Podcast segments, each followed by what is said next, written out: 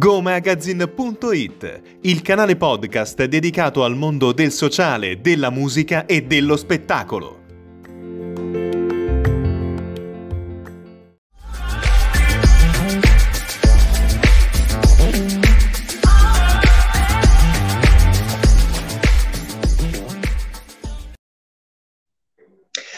Buonasera a tutti gli amici di Go Magazine, da Giuliano Maschio, benvenuti a questo nostro nuovo appuntamento e con noi un gradito, graditissimo ospite, il professor Marco Versiero. Buonasera professore.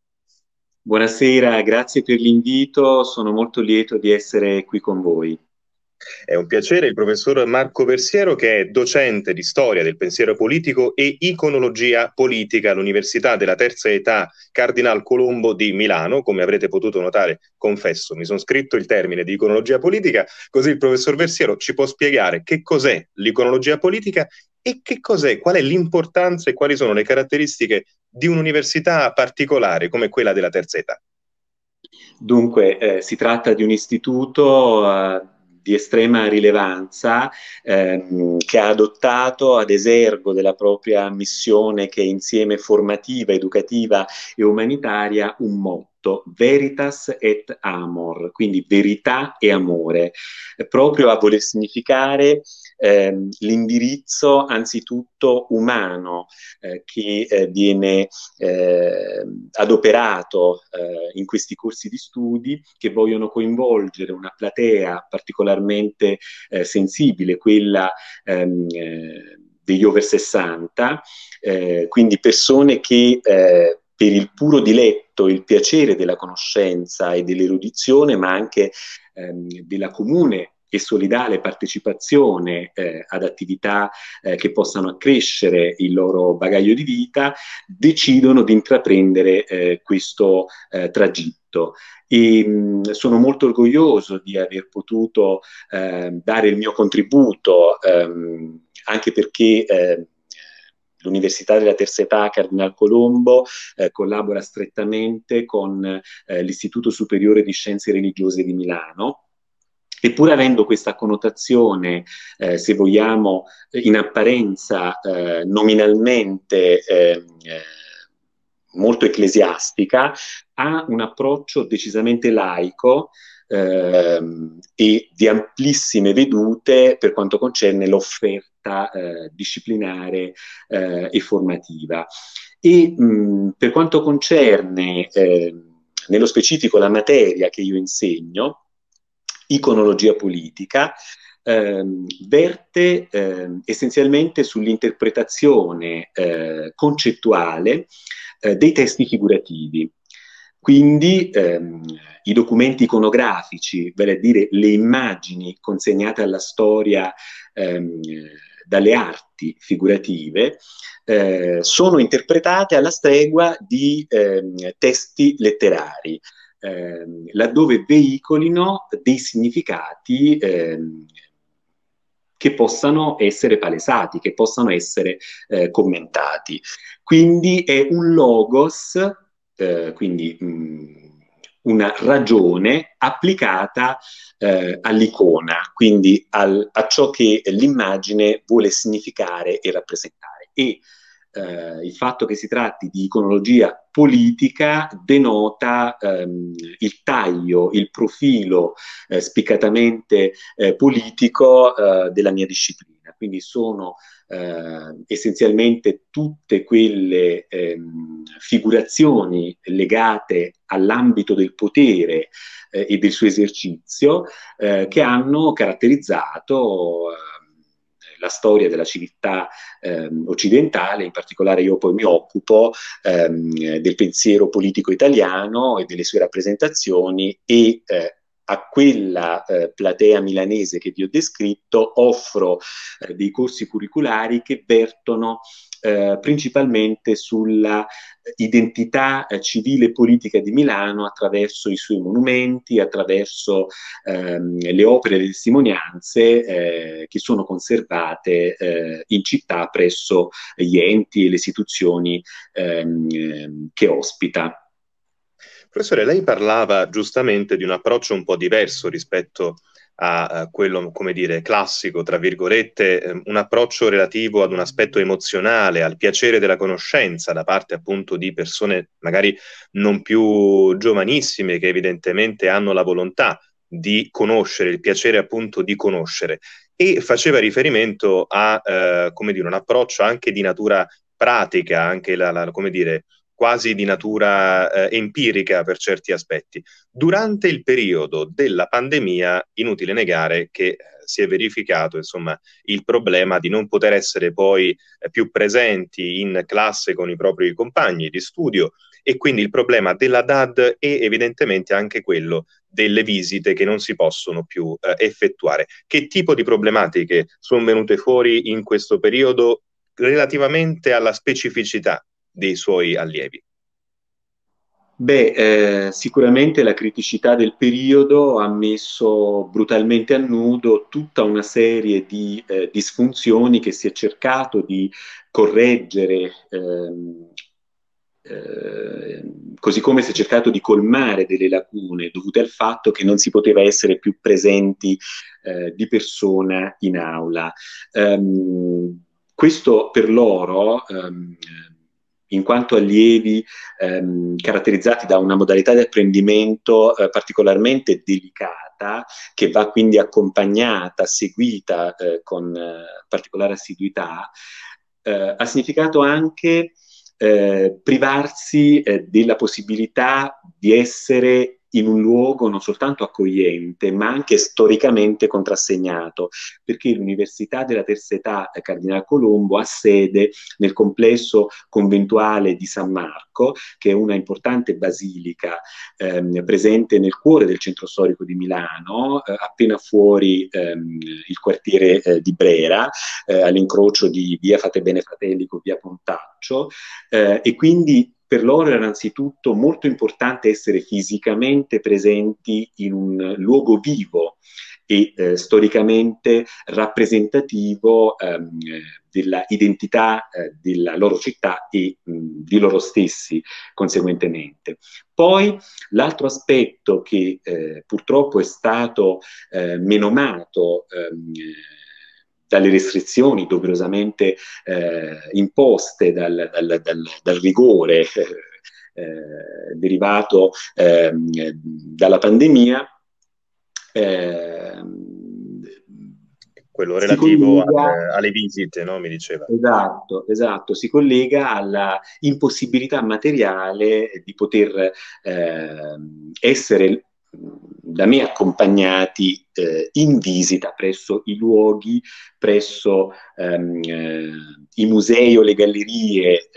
che custodiscono le opere illustrate e commentate eh, nel corso delle lezioni. Eh, e quindi è venuto meno ehm, lo stimolo ehm, a vedere messe in pratica quelle nozioni, quelle informazioni eh, che venivano offerte all'attenzione eh, durante le lezioni eh, e che potevano eh, essere verificate ehm, in quello che era un corollario eh, del, del, corso universitario, cioè questo it- itinerario ideale eh, che io ehm,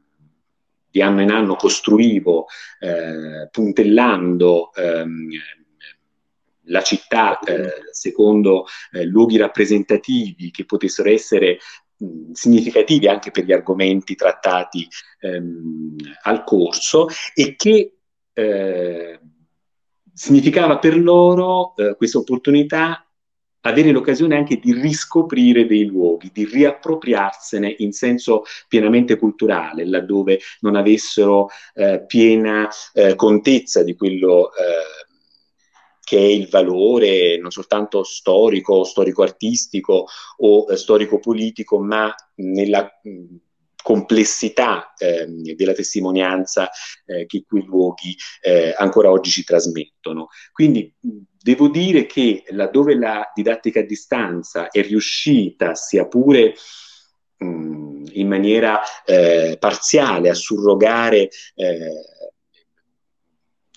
la, la, la mancanza, della, la mancanza esatto. della presenza, certo. Esatto. L'altro aspetto, quello cioè di poterli accompagnare, di poterli guidare eh, in questa esperienza conoscitiva ehm, eh, sul campo, eh, non è assolutamente eh, sostituibile, perché ogni ipotesi di inscenare itinerari virtuali, telematici eh, e puramente eh, così immaginari è sempre meno pervasiva, è sempre meno gratificante di quella reale. Parliamo chiaramente di una categoria, come dire, particolarmente penalizzata da questo punto di vista perché c'è sia il problema dell'accesso ai vari device, quindi alla tecnologia, al digitale, sia il fatto che eh, sono le prime persone eh, che sono state, come dire, messe in DAD, si potrebbe dire, proprio per la loro eh, specificità e fragilità e presumibilmente le ultime no, a tornare in, in presenza. Quindi c'è un lungo periodo di allontanamento dal, eh, dal contatto anche con il compagno, con la condivisione dell'apprendimento e per tutte quelle cose che appunto ci elencava lei eh, un, attimo, un attimo fa. Il professor Versiero però ci ha regalato anche su Go Magazine due articoli molto molto interessanti, uno su eh, Machiavelli e l'altro su Leonardo eh, da Vinci. E ehm, non sono articoli evidentemente banali, perché sono articoli che hanno messo in risalto in particolare un concetto, professore, mi verrebbe quasi da dire filosofico, cioè quello del disegno, il disegno eh, in un'accezione diversa da quello, tra virgolette, tecnico, un disegno politico in qualche maniera. Sì, anzitutto penso che ehm, la parola stessa disegno ehm, vada intesa in un senso molto ampio, proprio per il significato che può abbracciare anche eh, e soprattutto dal punto di vista concettuale. Um, e avevo idea, um, compatibilmente con i tempi a nostra disposizione, di mettere a fuoco l'attenzione di chi ci ascolta ehm, su due citazioni, una da Leonardo e un'altra da Machiavelli, eh, proprio per ehm, dare eh, senso a questa mia affermazione, a questa mia argomentazione. Allora, Leonardo, ehm, in uno dei suoi brani eh, di teoria artistica eh, provenienti dal suo perduto libro di pittura, eh, del quale eh, ci restano soltanto frammenti autografi, oltre ehm, a una trascrizione apografa per mano di un suo fedele eh, discepolo che ne ereditò i manoscritti, a un certo punto eh, ha affermato con una certa perentorietà, attenderai, rivolgendosi al all'apprendista pittore, prima col disegno, a dare con dimostrativa forma all'occhio la intenzione e la invenzione fatta in prima dalla tua immaginativa. Quindi c'è questo connubio inscindibile eh, nella mente di Leonardo tra intenzione e invenzione, cioè tra eh, la volontà eh, dell'atto ehm, che può scaturire dalla creatività eh, dell'artefice e quello che è il risultato, eh, l'oggetto e insieme l'obiettivo eh, dell'operare eh, di questa creatività, cioè la invenzione stessa che può scaturire dall'ingegno. E quindi l'immaginativa cioè quella che è ehm, l'immaginazione eh, dell'artefice, ha in sé questa ehm, sconfinata potenzialità di rappresentazione eh, che è governata appunto ehm, dall'ambizione, ehm, dell'intenzione eh, che mira all'invenzione eh, dell'artefice stesso. E il disegno è strumento conoscitivo, cognitivo essenziale, non solo e non tanto per come Leonardo lo concepisce in questa affermazione, eh, perché inteso come medium grafico, cioè come tecnica eh, disegnativa di rappresentazione di ciò che si osserva, ma come una sorta di occhio interiore, perché è il disegno a dare forma dimostrativa all'occhio di ciò che l'occhio stesso osserva. Quindi il disegno è nella mente anzitutto dell'artefice una eh, rappresentazione ehm, che è sicuramente mimetica, imitativa della realtà che l'artefice osserva, ma ehm, si qualifica con questo portato eh, concettuale eh, molto complesso e molto ambizioso per quello che era ehm, un artista, un tecnico come Leonardo che sicuramente non aveva accesso eh, per, per eh, quello che era il suo percorso formativo ehm, ad ambiti ehm, ehm eruditi, eh, particolarmente colti e particolarmente eh, accreditati. Quindi c'era in lui questa ambizione di nobilitare la propria arte fino al punto di ehm, dotarla di una qualità eh, che giustamente ehm, può essere detta filosofica. Un concetto quindi tecnico e filosofico da un lato che in qualche maniera, ehm, come dire, abbraccia e nel contempo si distingue da quello invece messo in risalto da Machiavelli. Esatto, perché Machiavelli eh,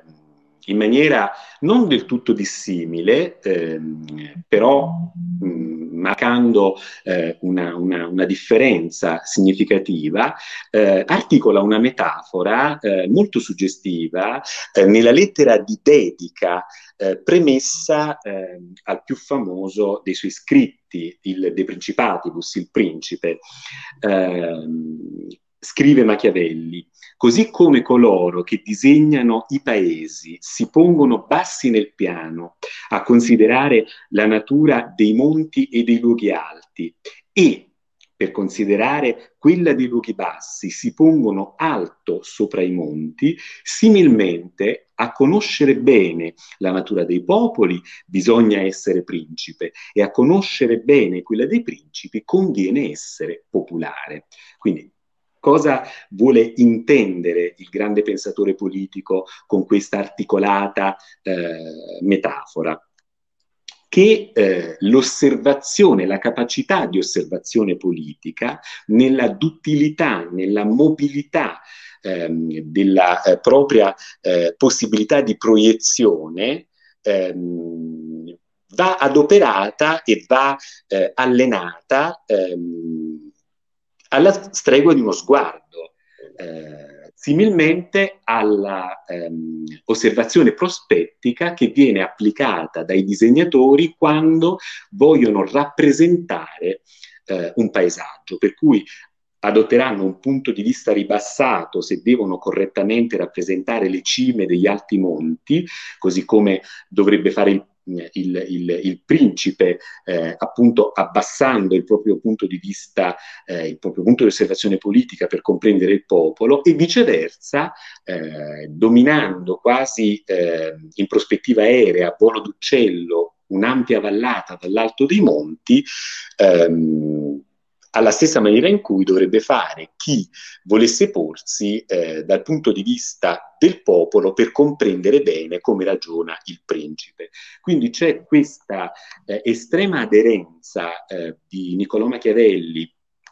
quella che è di fatto una tecnica di eh, rappresentazione prospettica, che peraltro è anche molto simile a quella messa in pratica da Leonardo come cartografo, eh, come ehm, disegnatore di paesaggi in senso tecnico, cioè come colui che al soldo, per esempio, di Cesare Borgia nelle campagne eh, militari eh, di Romagna all'inizio del XVI secolo, venne in contatto proprio con il segretario fiorentino Machiavelli che dalla Repubblica di Firenze era stato inviato in missione diplomatica presso il Duca Valentino, quindi c'è anche la suggestione di questo possibile intreccio e incrocio biografico tra eh, i due grandi protagonisti del Rinascimento, eh, sul quale io ho molto indugiato nei miei studi, però quello che mi premeva portare alla vostra attenzione era la specularità di questo concetto di disegno che in Machiavelli è metaforizzato in una maniera eh, tutto sommato eh, non dissimile da quanto fa Leonardo nell'astrarre eh, l'idea di disegno per farne una sorta di design, nel senso di eh, eh rappresentazione interiore al mondo conoscitivo dell'autore, dell'artefice, una rappresentazione che sia però insieme estetica e direi etica del mondo che si osserva, perché eh, le prerogative eh, sono dettate eh, da quell'atto eh, di creatività eh, artistica, che però è governato non soltanto dalla eh, inventiva, cioè dal fatto di dover produrre un'invenzione in quanto autore, artefice, disegnatore, artista tecnico, ma anche è governato dalla intenzione, dal, dal, dall'atto volitivo, dal desiderio di conoscenza che presiede tutte le, eh, le, le, le, facoltà intellettive per Leonardo, così come per Machiavelli. Machiavelli trova interessante, trova pregnante eh, paragonarsi in quanto osservatore politico ad un disegnatore di paesaggi nel quale forse in filigrana possiamo leggere la figura di Leonardo, proprio perché ehm, eh, scorge eh, una, una, estrema empatia, un'estrema sintonia di intenti eh, tra le due figure. E quindi questo eh, mi è sembrato molto significativo anche perché eh, credo che sia a vantaggio di una comprensione di quello che è il portato eh, concettuale in senso eh, ermeneutico, filosofico dei vari linguaggi, i linguaggi che possono eh, interfacciarsi, possono correlarsi, possono eh, implementarsi a vicenda proprio nella misura in cui adoperano eh, logiche e, e, e, e, lessici che si interscambiano e che si imitano eh, a quel vicenda. Punto esatto. Quel punto di incontro quasi di osmosi per certi aspetti, per quei pochi che non l'avessero ancora fatto, noi rinviamo naturalmente ai due articoli eh, presenti sul sito gomagazine.it. Professore, abbiamo affrontato il tema della cultura, il tema eh, dell'arte e della creatività, tutti aspetti fondamentali anche per quella che è l'inclusione sociale dal punto di vista anche della disabilità, delle persone che appunto rientrano un po' nella eh, terza età. In questo contesto, ma anche in chiave futura, quando poi questo periodo complicato insomma, sarà passato,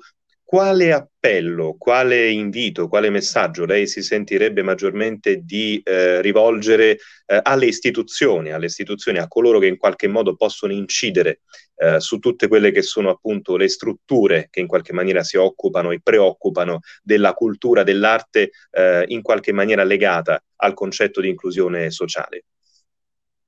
Beh, indubbiamente eh, andrebbe posto un, eh, e offerto un invito eh, più che un appello a non eh, pregiudicare ehm,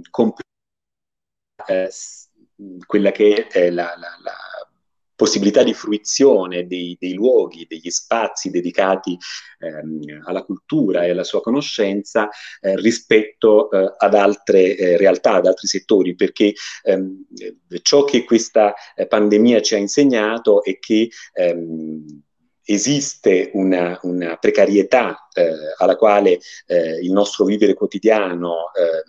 è oramai sottoposto per un tempo eh, potenzialmente indeterminato e quindi eh,